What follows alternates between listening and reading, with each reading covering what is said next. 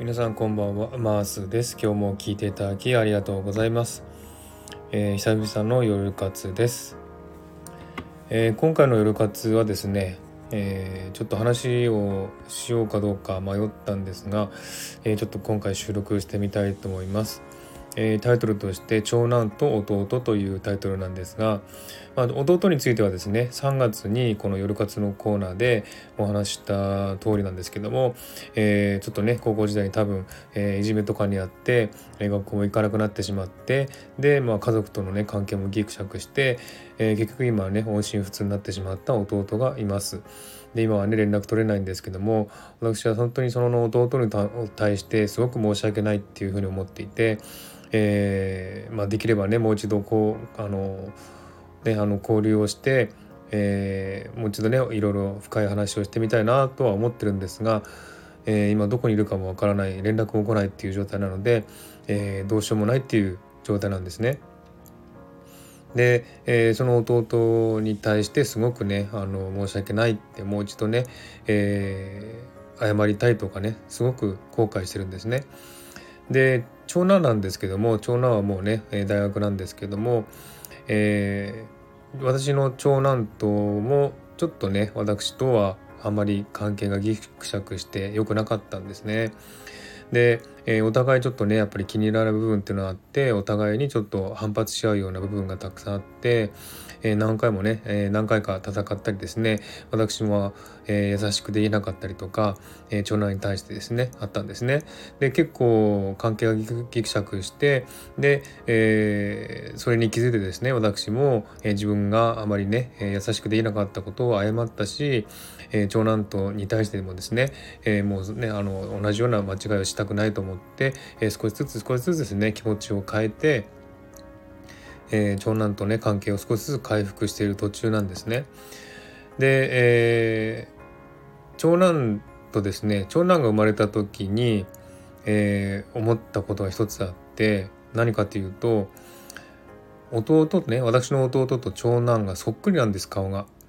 えー、すごく顔が似てるなと思ったんですね、えー、それをですねたくさんいろんな人にね話した記憶があります。本当にあの赤ちゃんの時から、えー、ずっとねあの弟とそっくりだなっていうふうに思ったんですね。で、えまあ昔はねそういうふうにただそっくりだっていうことしか思い思わなかったんですけども、え何年か前にねなんでそっくりなのかなっていうふうに思ったんですよ。まあ軽く思ったんですね。うん、なんかあるのかなっていうふうにいろいろ考えたんですが結局ですねそこその時は答えは出なかったんですね。でつい、うん、まあはっきりとそこの考えに至ったのは数ヶ月前なんですね。えー、弟と長男が顔がそっくりなのはなぜなのかっていうふうにずっとずっとっていうかまあパッと考えてみたんですよ。そしたらある一つのことがひらめいてきたんですね。それはなぜかっていうとえー、自分がね弟にしてあげられなかったことを成し得なかったことをこの長男を使ってもう一度やり直す機会を与えてくれたのかなって思ったんですよ。えー、今ね本当に私は弟に対してすごく後悔した思いで、えー、いるんですけれども、えー、今はもうどうしようもないなので今この長男とですね、えー、長男との関係がま少しギクシャクしている状態を作ってそこから回復していく、えー、過程をね、えー、するためにこう長男をね、え長男が、ま弟と顔がそっくりだし、えこういったいろんな問題も起きてるのかなっていうふうに思い始めたんですよ。なので本当にあのこれはえー、パッとねつい数ヶ月前にひらめいたことなので、えー、まあ間違いではないと思うんです直感でパッとひらめいたんですね。で、えー、歴史的にもですね過去のね偉人とかそういう人たちがですね聖書にも載ってますけども、えー、過去にねできなし得なかったことを別の人物を使ってもう一度やあのやり直すっていう機会を与えられるっていうのはよくあることなんですね。なのでそういったことを考えるとまあ、弟に対してやってあげられなかったことを長男に対して、えー、ややる機会を与えてら与えられたのかなっていうふうに思ったんですね。